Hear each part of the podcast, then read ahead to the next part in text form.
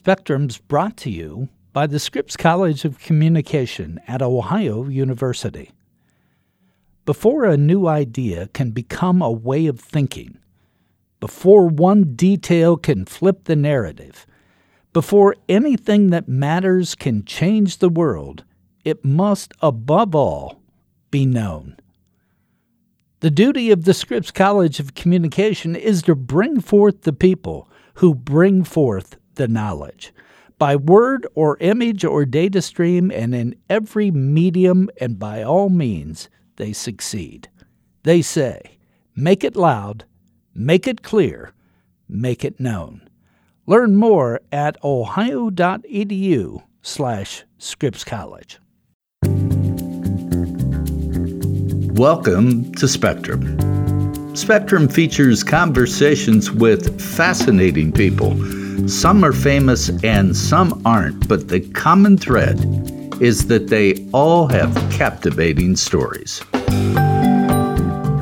Today we're talking with Judge Gayle Williams-Byers, a black female judge of the South Euclid, Ohio Municipal Court.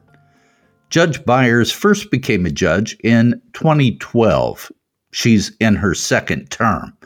She also is a fellow at the National Judicial College and a former assistant prosecutor in Cleveland. Today, we talk about race and racism. Judge Byers shares the facts of the overt and covert racism she has suffered while being a judge in her city. Judge, in the past, many of us thought that racism was really something just owned by the unenlightened or the white supremacists. But now we find that's really not true, and that racism is really permeating deeply into almost all white culture. So, where do we go from here? What should our national conversation be about in order to make progress? Tom, I'm so encouraged that we're having real, transparent, painful, but necessary conversations about race and racism. And um, insofar as we're beginning the conversations about them, I still believe that there is yet a long way to go because there's so much about the overarching topic of race, racism, how it has permeated just about every facet of society um, that we are not yet ready to even acknowledge that still needs to be addressed.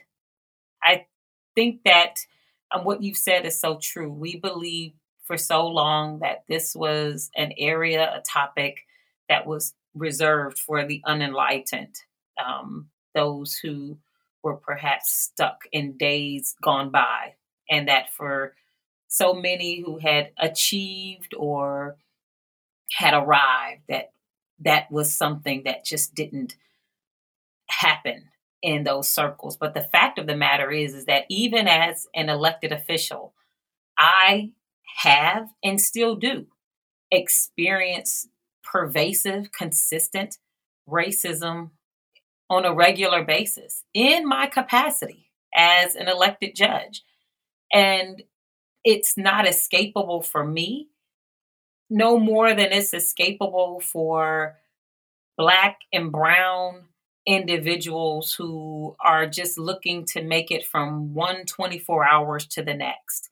And yes, these are not just important conversations to have, but these are hurdles that have to be bounded if we are truly, truly to get past just the singing of we shall overcome, but to actually overcome. We're never going to get there if we don't actually do something about what's happening. Because what has happened and what is happening inside the Black experience is real. And it doesn't go away because we wish it away. It doesn't go away because we just want our white counterparts to not just be racist, but they have to be anti racism. They actually have to be engaged in being against racism. And unless and until that happens, then no, we stay stuck in neutral. We seem to have deluded ourselves into thinking that we understand about racism and that the bulk of it was behind us, but that's just not the case. I mean, certainly not for you. It's daily in your face. Indeed. Um, and so let me start from um, a historical perspective and bring it to current day. And and and so and again, what is daily in my face is something that I think what white Americans may not even understand or appreciate as covert racism, but certainly what blacks experience regularly. And we know that for our white counterparts, they would never have these experiences. This would likely never be what their daily experiences. So when we as blacks talk amongst ourselves, we already know that if we did not look the way that we did, that this would never happen to them. So it's 2012. I am the first Black woman elected to my office in South Euclid. My city has never elected an African American to my office, and I am not only am I proud, but my community is proud. Why? Because we have a community that's rich with diversity. And so this is a community that has seen its way to narrowly, but nonetheless, it does vote its first African American um, female and first African American into the office of a judge. And I happen to remember this just recently that I was um, reflecting on um, an audio um, tape, and it was within the first six months, the first six months of being in office, there had become great consternation because I had determined that there was um, a practice, a pattern in practice that had been taking place in the city over parking tickets. Um, and that actually goes to the issue of over policing um, certain communities, and particularly as it relates to Black and Brown people who tend to bear the brunt of this over policing. But that's a whole nother issue. But I determined that the manner in which the city had been applying their parking ticket regulations was unconstitutional and that they needed to change it because it violated the due process clause.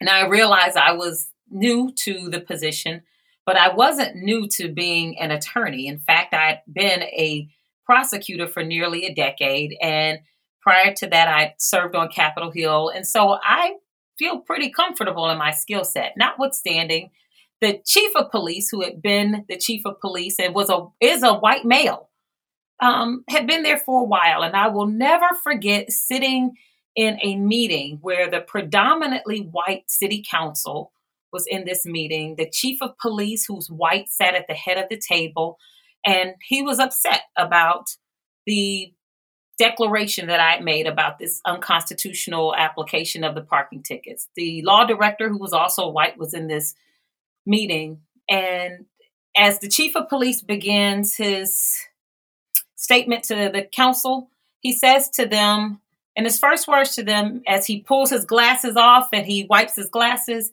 he tells them, Well, you know, I'm not here to lynch the judge. And then he goes on to explain what his position is, as if I, as the black woman in the room, should find some comfort in the fact that this white man, who is the head of the police department, a predominantly white police department, by the way, in front of the predominantly white city council with the white law director sitting there, I should be comforted by at least knowing that he's not there to lynch me. That must have sent chills up your spine. I was I was stunned. I was appalled. And I can tell you, even in that moment, I couldn't even find the words. I remembered clutching the arms of the chair. And I just could not even find the words. But then it, I remembered that a couple things. First of all, if the chief of police could let words like that tumble out of his mouth and he could say that to the judge, he sets the tone in the police department. And so, if that's how the chief speaks to the judge, then I could only imagine how the rank and file treats the random black person on the street. If the chief of police talks to the judge in front of the predominantly white city council with the white law director sitting there, then that's cultural in the whole city because that's top down. If your chief feel comfortable making a lynching reference to your black judge, then that's because there is a level of comfort in this community that says that's okay. Because no one said a word to him. The law director didn't say anything. The mayor, who is the chief's boss, no one said anything. And so that's because those are racist tendencies. And so, if that's okay for the chief, then that's okay for the law director. It's okay for council. It's okay for the mayor. And so, these are, and so what that is, is that was no more than setting the stage for how I would be treated. And trust me, that is how I have been treated the entire time I have been in office. Do you think the chief chose his words to give you a warning, or were they a slip of the tongue, or was it just callous disregard of the import of the phrase he spoke from a white man to a black woman? And so here's what I can tell you. As a prosecutor, we always learn this thing about motive is that we can never look into the minds of another to tell you what they are thinking. All we can tell you is that based on their actions, how they have responded. So I can't tell you that I could flip open that chief's head and tell you what his motive is. What I can tell you is that from that day to this one, he's never thought twice about what the connotation of a lynching reference from a white man to a black woman ever meant. And he's never thought twice about it. Never.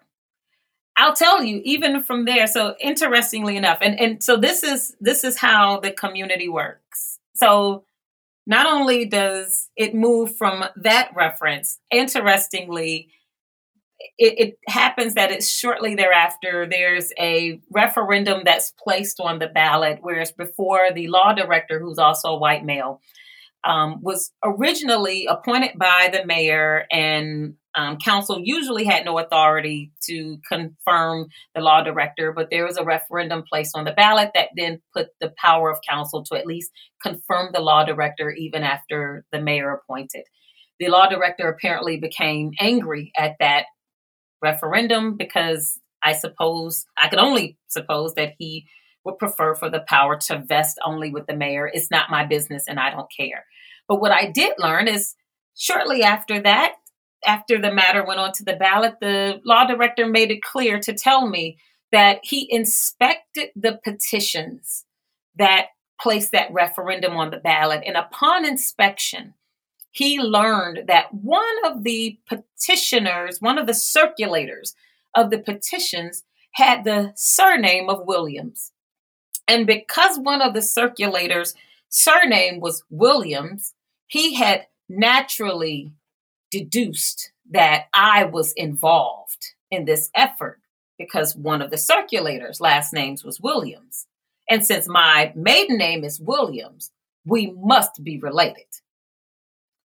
To wit, I could only respond that, well, you clearly know that Williams is one of the most common surnames in the United States of America. But if that is your deduction, then you do know that Brian Williams on NBC is a white man. So clearly that must be my cousin. And how did he respond to that? He had no response because that is, again, covert racism for which there is no connectivity sometimes. There is no way in the free world you can tell me that because someone who circulates a petition happens to have a same or even similar surname to my maiden name, I must be involved because their last name is Williams. Starting from the police chief's comment in 2012 to the law director's comments, you, you basically have stated that since 2012, you've faced a series of racist acts or comments regarding you and, and your position, uh, a position that was given to you by the public. Uh, in Ohio, all judges are elected. Each is to serve a six year term. So your position was given to you by the electorate, but still subject to racism? That being the case, how were you diminished? Have you been the subject to racism from the beginning? And one would think that Tom, these are the things that could stop you from doing your job. In fact, I recalled um, one person saying, I'm amazed that you got anything accomplished with everything that you've gone through. And this has been the Black experience always, is the idea that we have always had to suppress the racist experiences that we've had. Never in um, my life. In fact, I've I've met so many residents in my community who said, you know, I've lived here for decades and prior to you being elected, I didn't even know who the judge was before you. But ever since you've been elected, you know, I've heard a lot about you, but largely just because you seem to never be able to do anything right until you until you you send out a newsletter or you tell us what you're up to. And and that unfortunately has been the case. I've been able to do nothing right in the eyes of every other branch of government you know i'll even tell you something that is an absolute affront to even the position itself. You know our our court shares our um, our courtroom as council chambers. And so my jury room also doubles as the council's hearing room. And this was probably about six or eight months ago. And it happens, I walked into my jury room one day, and this is, again, just, and what some may see as just disrespect. Again, this is how it turns into covert racism. And this is by, because I know if my predecessor, who was a white woman, had been there, these are the things that never would have happened and did not happen as long as they were there. I walked into my jury room, the room that as judges we tell jurors, we commit to them. They have the ability to be there. They can deliberate in um, in secret. I've used it for my mental health team meetings and the like. And I happened to notice in the corner ceiling, just on a random day in the corner ceiling, there's an object protruding from the ceiling. Had no idea what it was, so I caught my bailiff in and I said, "Hey, do you know what that is and, and why that's there? He said, Judge, I don't know, but I'll check it out. I happened to learn that without asking me, without consulting me, without notifying me, without bringing me in for a conversation, the city and the police chief had decided that they would come into my jury room, the court's jury room, and they would cut a hole in the ceiling and drop cameras into the jury room. So they dropped cameras into the jury room under the auspices of, well, from time to time, this is council's committee room. And sometimes meetings get a little, you know, heated and they we need to be able to see in here. Are you suggesting that you should do this without inviting me, the judge? into a conversation about how this intrudes on the deliberation of juries because you do understand that more than this room is ever used for a council committee meeting room, it is used as a jury room. that this room is also used when I hold my mental health team meetings and the information that is exchanged in here is HIPAA protected. How dare you? They don't see anything wrong with that. And that is born out of racist disrespect.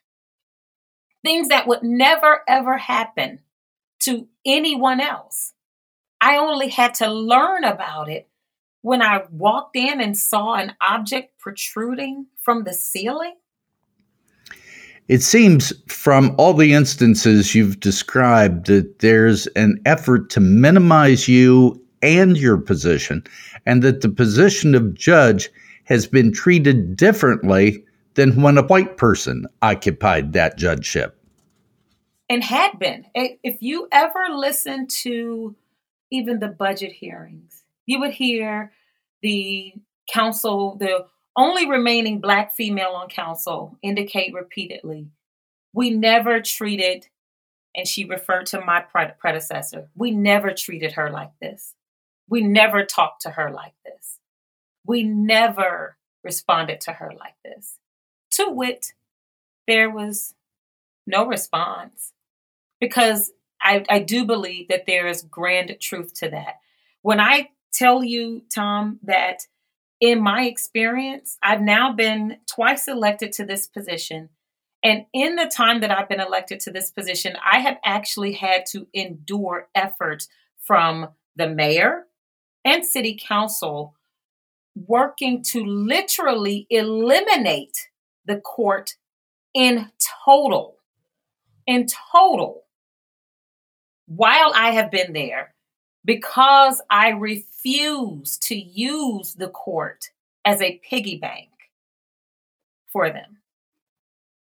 Refuse. And because I refuse, I have never seen more drastic efforts to literally eliminate an entire branch of government. And in the efforts, and when that has not worked, there have been all out efforts to berate and malign me personally. It can be nothing but racism. And when I have tried to assign it to everything else, I can find no, and I worked hard to not get to this point. There is no other explanation. And I know racism when I see it.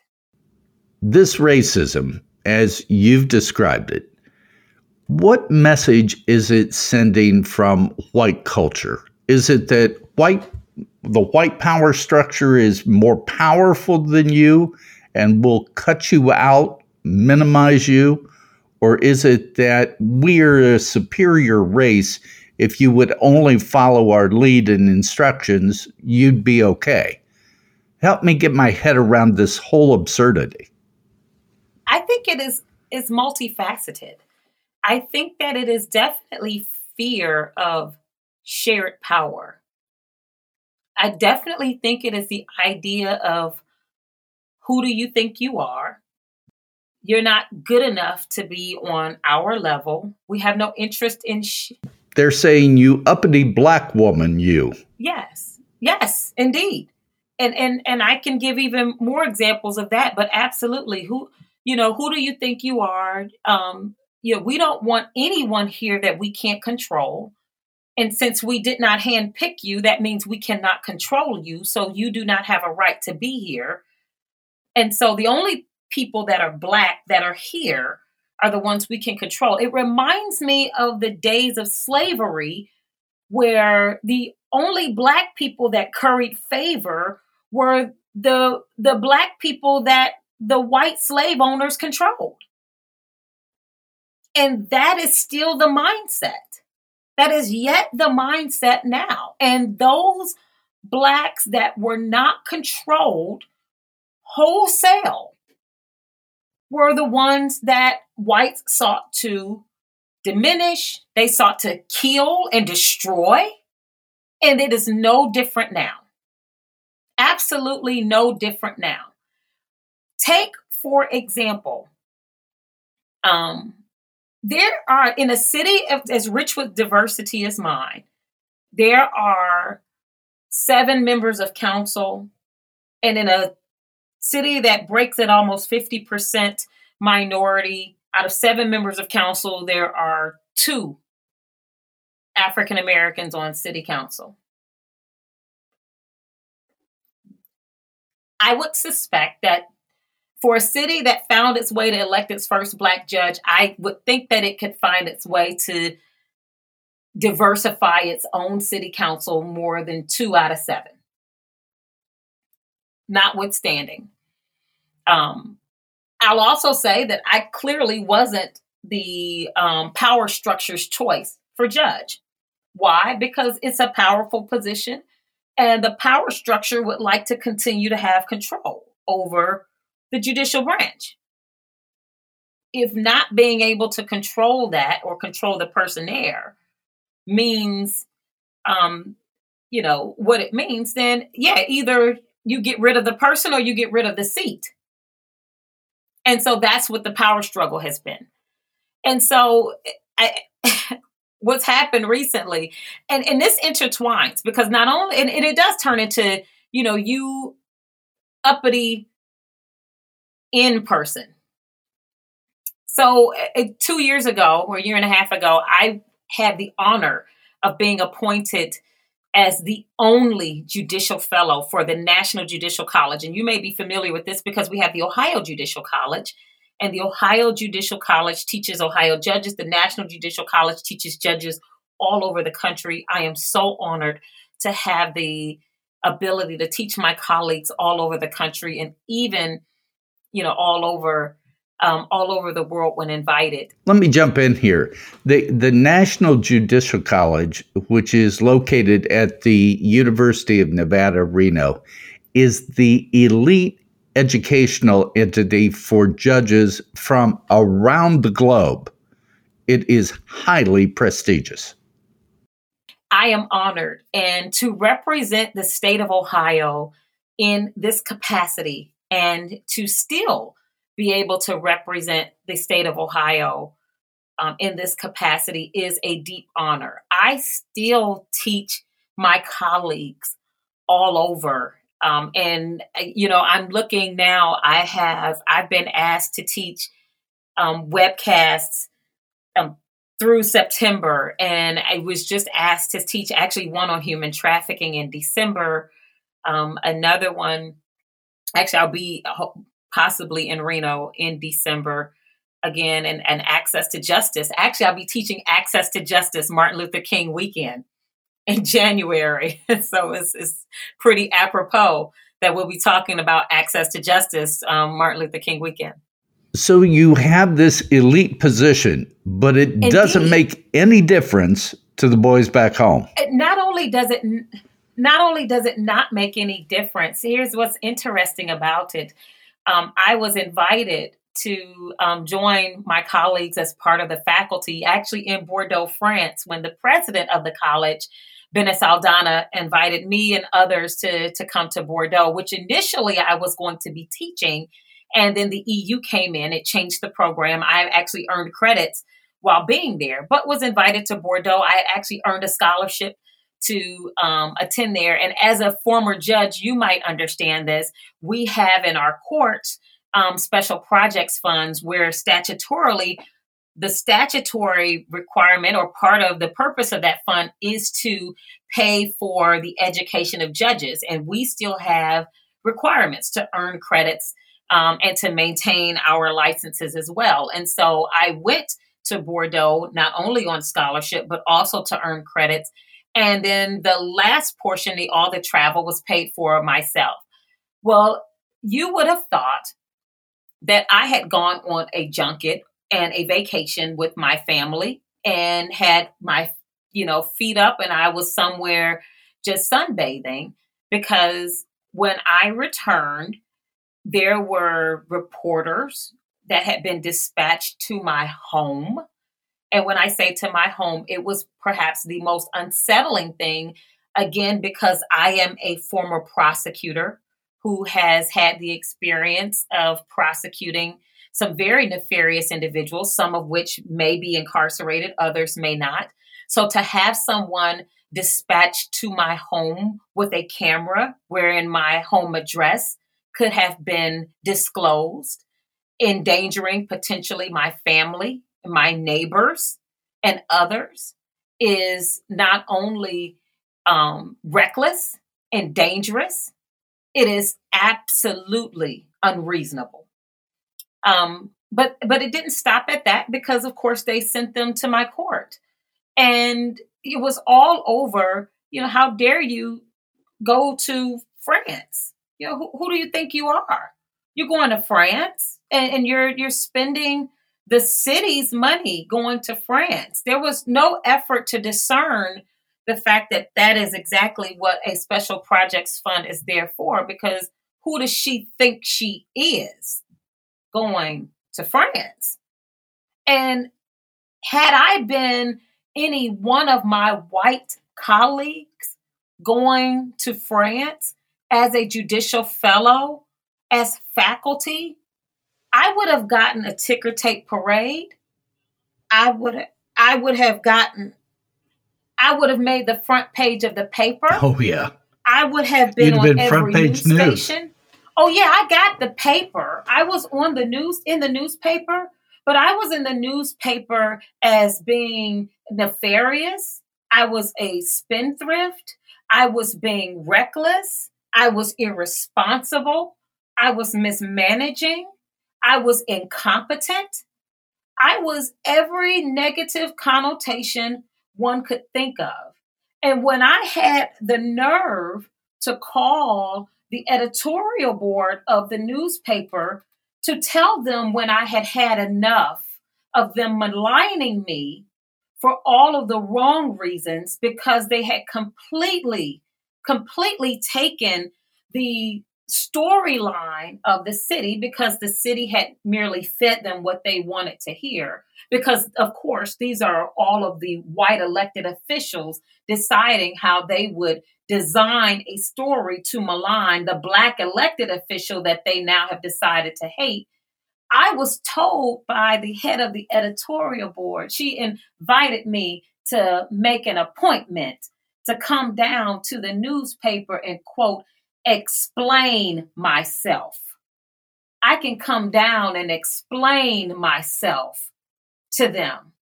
Explain myself.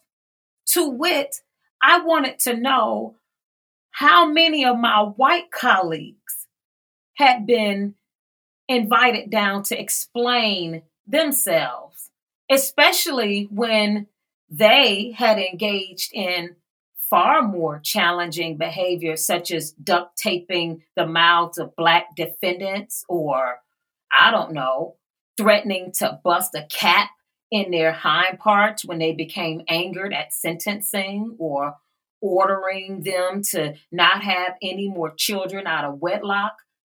They hadn't been invited to come down and explain themselves, as far as I knew. But being an educated black woman was now somehow uh, albatross or a cross to bear, I wouldn't be explaining myself. But I didn't know that being a educated black woman and refusing to be a dumb judge was now somehow th- that was an albatross I didn't realize it was a liability. You shared with me a few days ago a story from one of your black woman judicial colleagues. It, it, it showed that racism you described is not just against you, but is pervasive in the judicial system. Uh, could you share that story because I think it's spot on? Yes, I, we I am I'm not alone there are many of us that are similarly situated. We, um, I, I have a, another colleague. We, I, we call ourselves um, first. We are we're first judges. We're first black judges, and you know we we agree that no matter what our circumstances are, no matter how high we go, no matter what we achieve, no matter what we attain, to some, maybe not all, but to some, we will never be more than that those two last words that Ahmaud Arbery heard as he lay dying in the middle of the street after he was shot by the McMichaels. They called him a effing end. That's all we'll ever be to some people. We'll be back after this message. The Scripps College of Communication is designed to bring forth the people who bring forth knowledge by word or image or data stream, and in every medium and by all means, it succeeds. The Scripps College of Communication is where one generation of thought leaders and storytellers opens the doors for the next. Educating and inspiring each other, bridging disciplines, forging connections, pushing beyond the syllabus and beyond limits. And because all participants belong to a far reaching community of achievers, they reach higher and further not just ready for change, but hungry for it, demanding that ideas be heard, perspectives shared, and visions realized. This is how the Scripps College moves the world forward. This is what knowledge demands, and this is why the Scripps College of Communications exists. To make it loud, to make it clear, make it known. Learn more at ohio.edu slash Scripps College.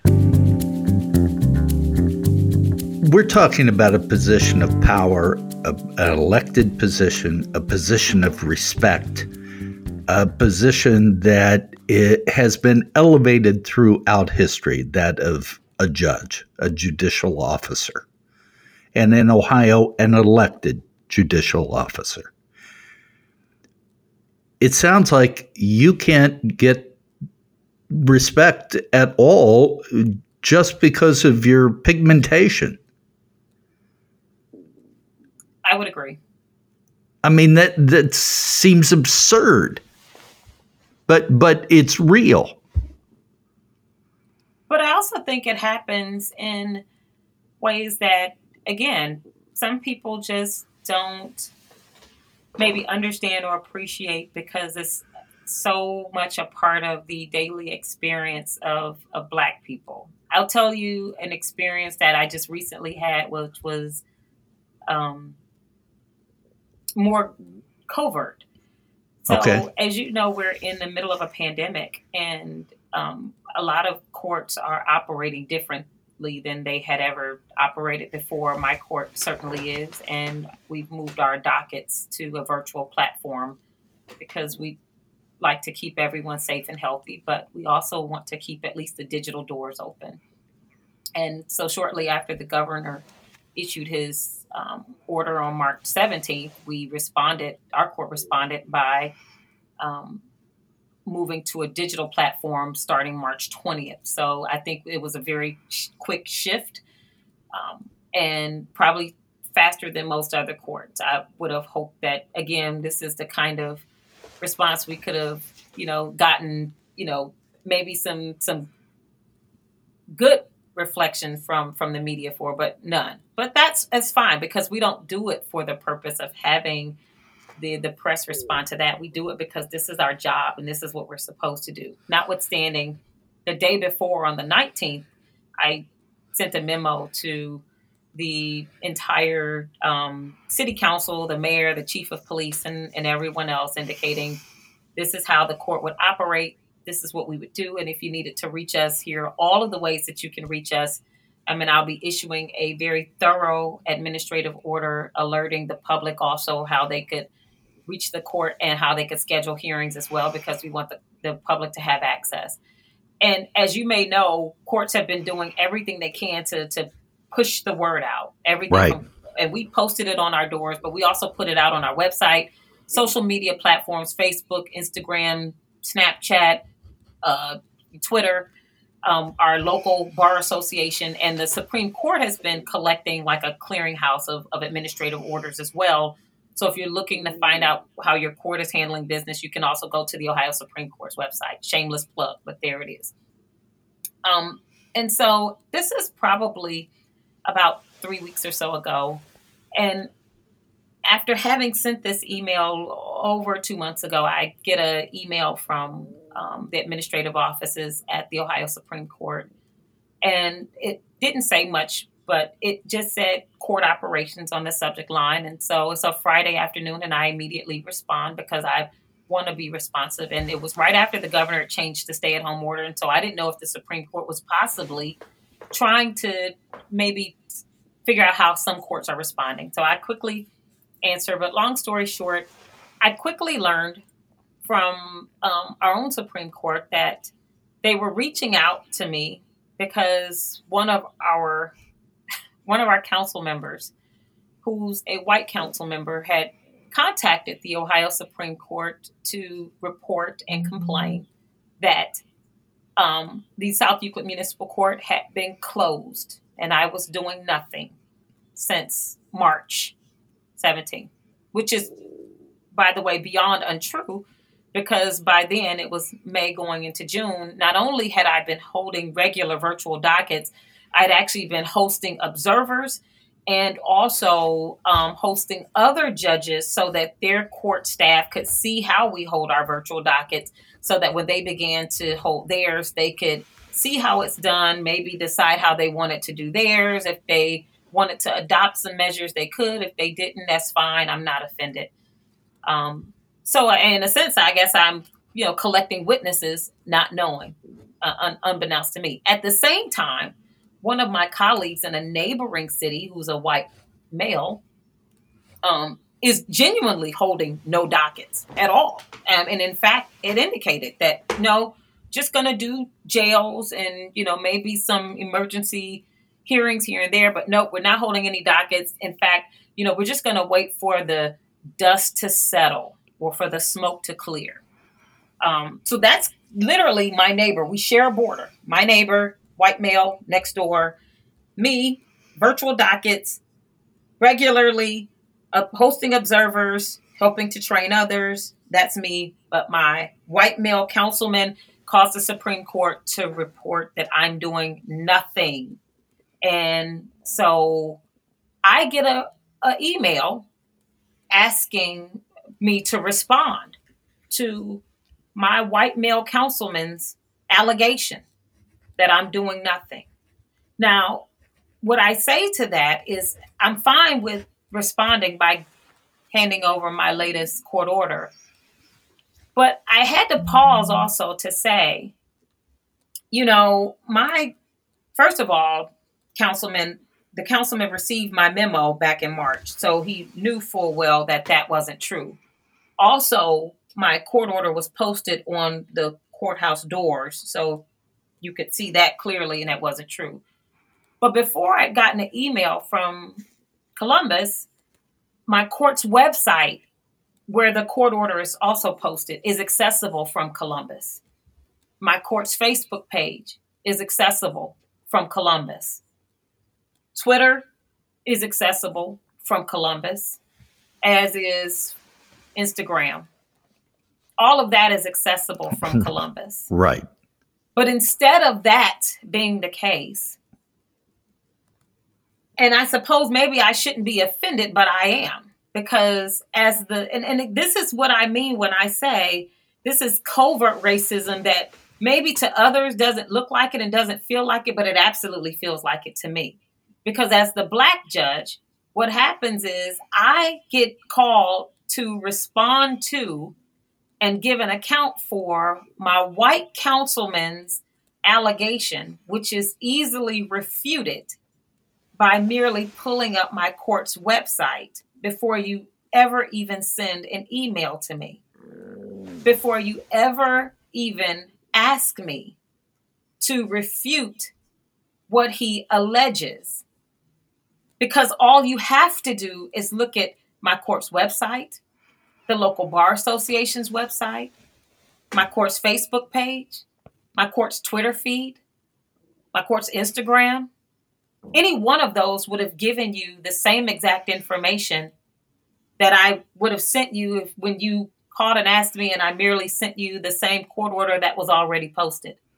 But instead, the black judge has to now defend herself against the white councilman when my white neighbor judge, who is literally openly doing whatever he decides to do, is perfectly fine because here's what I'll promise you. He he'll be determined to be cautious because not doing anything during this time for him, he's just cautious. Were that me, I would be lazy and a thief. So you've been basically all the tropes. I mean, uh, uppity, uh, lazy, uh, uh, trying to get something for nothing by going to uh, Bordeaux, France. It, does it ever end? I mean, it just seems like it's one thing after another after another. I mean, as as a human being, that has to wear on you, and how does that affect you after all of this time? All the schooling you've gone through, all of the things that you've gone through to get where you are indeed it's a lot. It is a lot. And it takes a lot of commitment to public service. And and I'll tell you, and I've said this in, in my colleagues and I say this, that it is no easy thing being committed to public service. I choose to be a public servant. I am absolutely committed to helping my people because and I'm committed to helping all people because I know the need is there. But it is a daily fight to often just show up in the building, almost literally with boxing gloves, and to do this fight regularly. Because that's exactly what it is. You're often combating all of this and it's needless. And the people, that, and I will tell you, I've taken to calling my community South Euclid, Mississippi. Wow. Because it is just that insidious. The again, this is a city that is rich with diversity. Rich with diversity. But when I tell you about the comments of the police chief and the law director I, this is a community in my courtroom. More than ninety percent of the defendants that are there look just like me, but they have a one hundred percent chance of being prosecuted by a white male. One hundred percent. Every time a special prosecutor is required, in the time that I've been there, there's been a 100% record of being prosecuted by a white male special prosecutor. This is in a community, and that's whether it's a resident of the community or not. Every prosecutor has been a white male. There is no, there has been no appreciation for the value of diversity. Up until a few years ago, the mayor's cabinet meetings might as well have been a KKK meeting because there was no diversity among the directorial ranks. Only recently has a director been hired that is a person of color. And even that came after consistent pressure to hire somebody that is from a diverse background in a position for a director. It should never be like that. In a community that is so rich with diversity, in a community that could see its way clear to elect its first black judge, you cannot convince me that there is not more talent here. And you also can't convince me that the only people that don't know how to follow the rules are the people that look like me. Judge, it, it's what we've seen over the last couple of weeks, um, you know, stemmed from an incident uh, a murder uh, on, on the street of, of George Floyd. What we're hearing from you today is how you, in an elevated position of respect and authority, are treated with overt and covert racism. If that's the case with you, what's it like on the street? I mean, does that go through your mind constantly? What I will tell you is that is precisely the point I mean when I reference the lynching reference experience with the chief of police. And that is exactly what I mean when I say if your chief of police, the head of law enforcement in your city, does not flinch or think twice about making a lynching reference to the black judge. And they are responsible for setting the tone in that police department. They are responsible for that. Then that means the rank and file take their cues from the chief. It's just like a parent. Parents set the tone in their homes. And so children don't aren't born racist, they learn it. That is what happens in a home. That is that comes from constant exposure. That comes from being told it's okay to think that way about people and to treat people that way. Well, when you come into a work environment and if it's okay to drop those kinds of names and those kinds of words and say those kinds of things about certain groups of folks, then guess what? We've just created a place of comfort and a breeding ground for that type of attitude. And so there is no place to check and balance it. No, what we're doing is we're watering the ground for it to fester and for it to grow. And so, indeed, if your chief will say this, then your rank and file will act on it.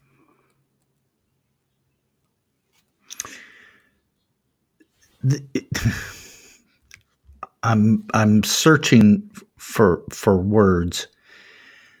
Um, your white colleagues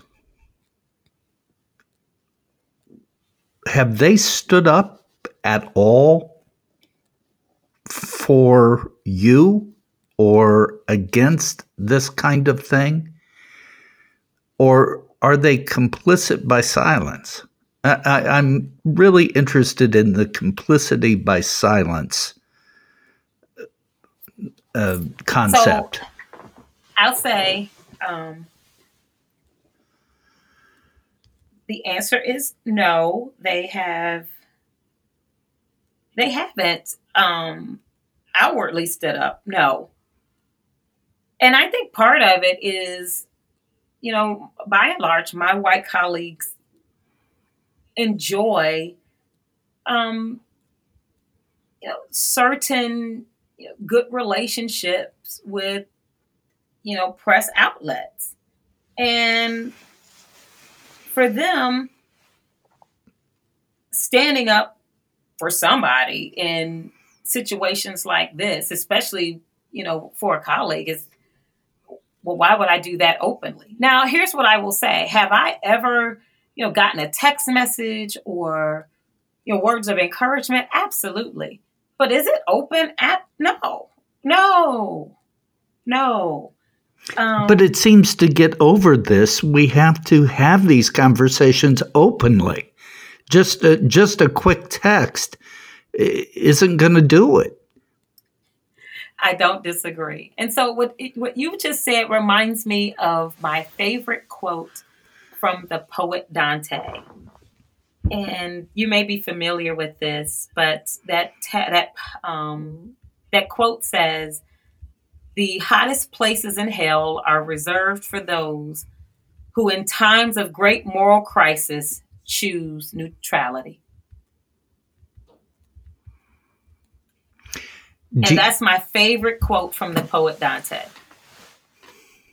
And if there is ever a time of great moral crisis, I think we have to do more than just say, oh, this is bad or oh, this is whatever. What I think, at least from my standpoint as it relates to my white colleagues, is they don't see this as a pattern of racism.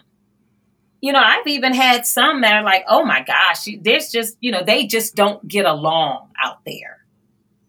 They just can't get along. This isn't about getting along. You don't understand. This is not about getting along. I had the president of my city council who did not understand how the process of the court's unclaimed funds process worked. So he didn't understand that these are monies that are across several accounts and you have to give people a chance to come collect their money and then they're given to cities and then they have to give people a chance to collect their monies before after 5 years they can put them in their general fund. And this councilman had the nerve to go to the newspaper and channel his inner Cuba Gooding Jr. and declare that essentially I had stolen the money almost personally because I, quote, needed to show them the money. I hadn't, I, as if I were the clerk of courts, keeping the money personally, but because it hadn't been turned over, I needed to show them the money.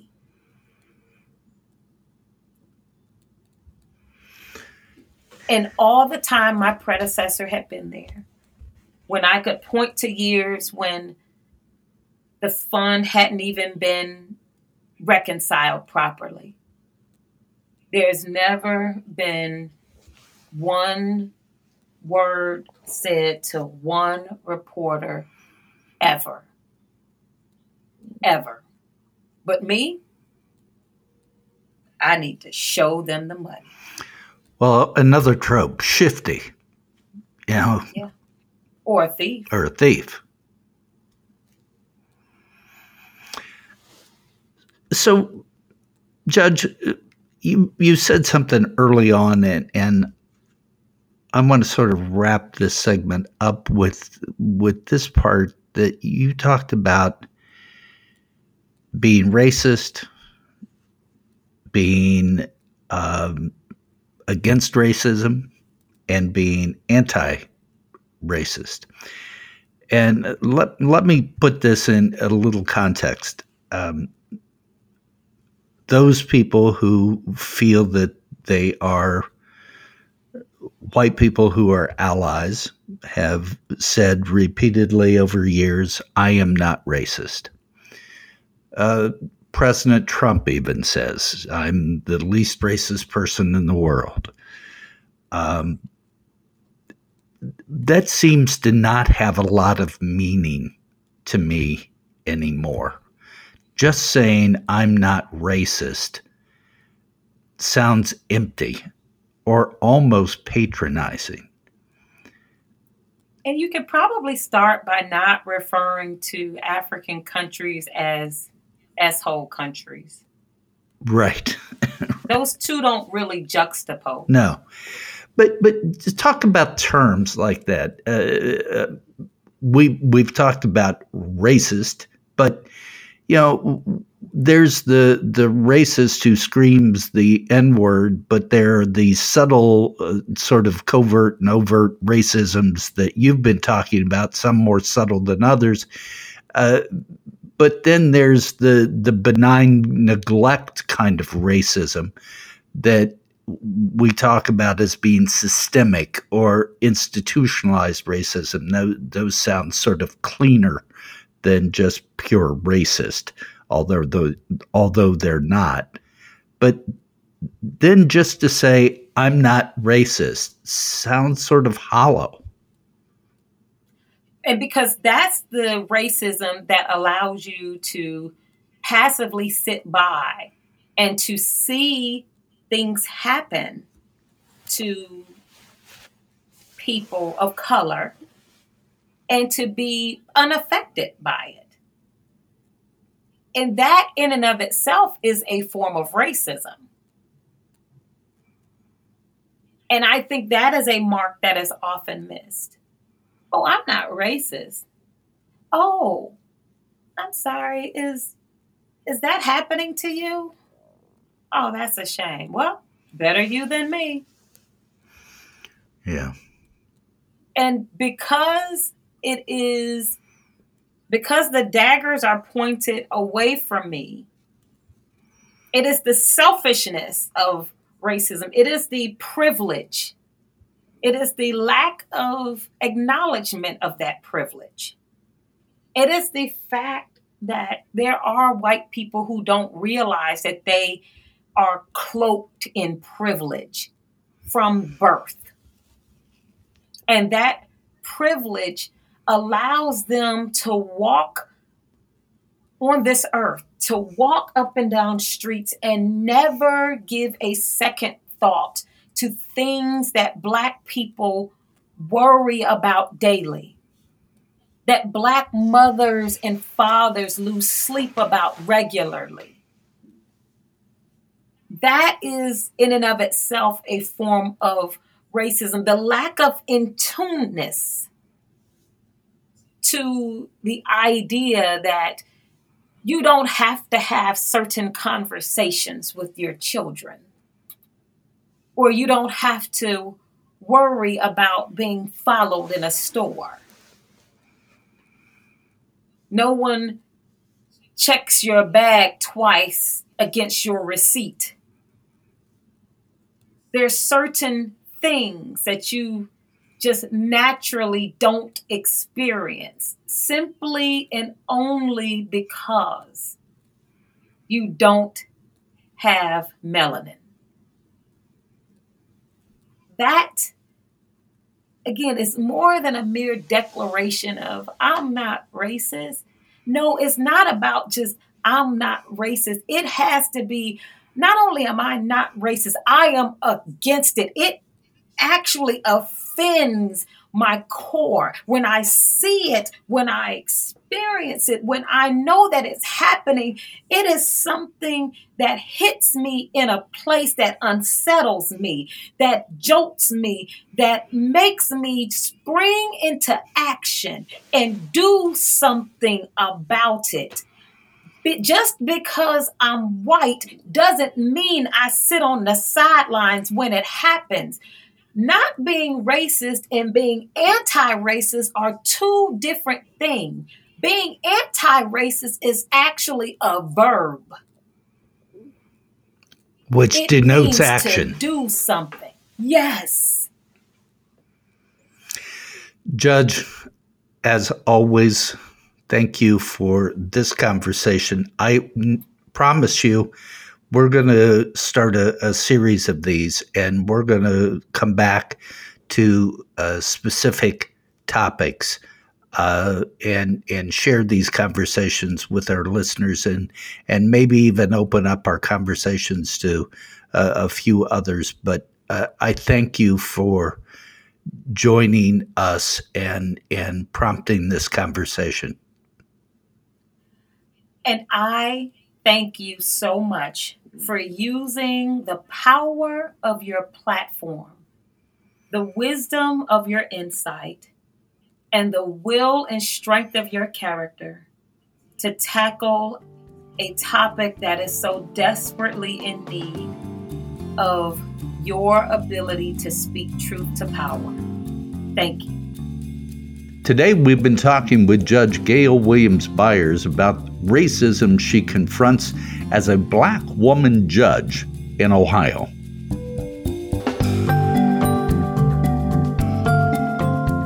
Spectrum is produced by WOUB Public Media. Adam Rich is our co producer. I'm your host, Tom Hodson. Please subscribe to Spectrum. You can do that at Apple Podcast, Stitcher, Google Podcast, or at NPR One. Spectrum also is available at the NPR Podcast Directory. We always welcome your feedback, so please rate our podcast or review it through one of your podcast outlets. If you have any questions or comments about any of our podcasts, or if you have suggested topics for us to cover, please direct them to me by email. That's at Hodson, H O D S O N, at ohio.edu. That's Hodson at ohio.edu.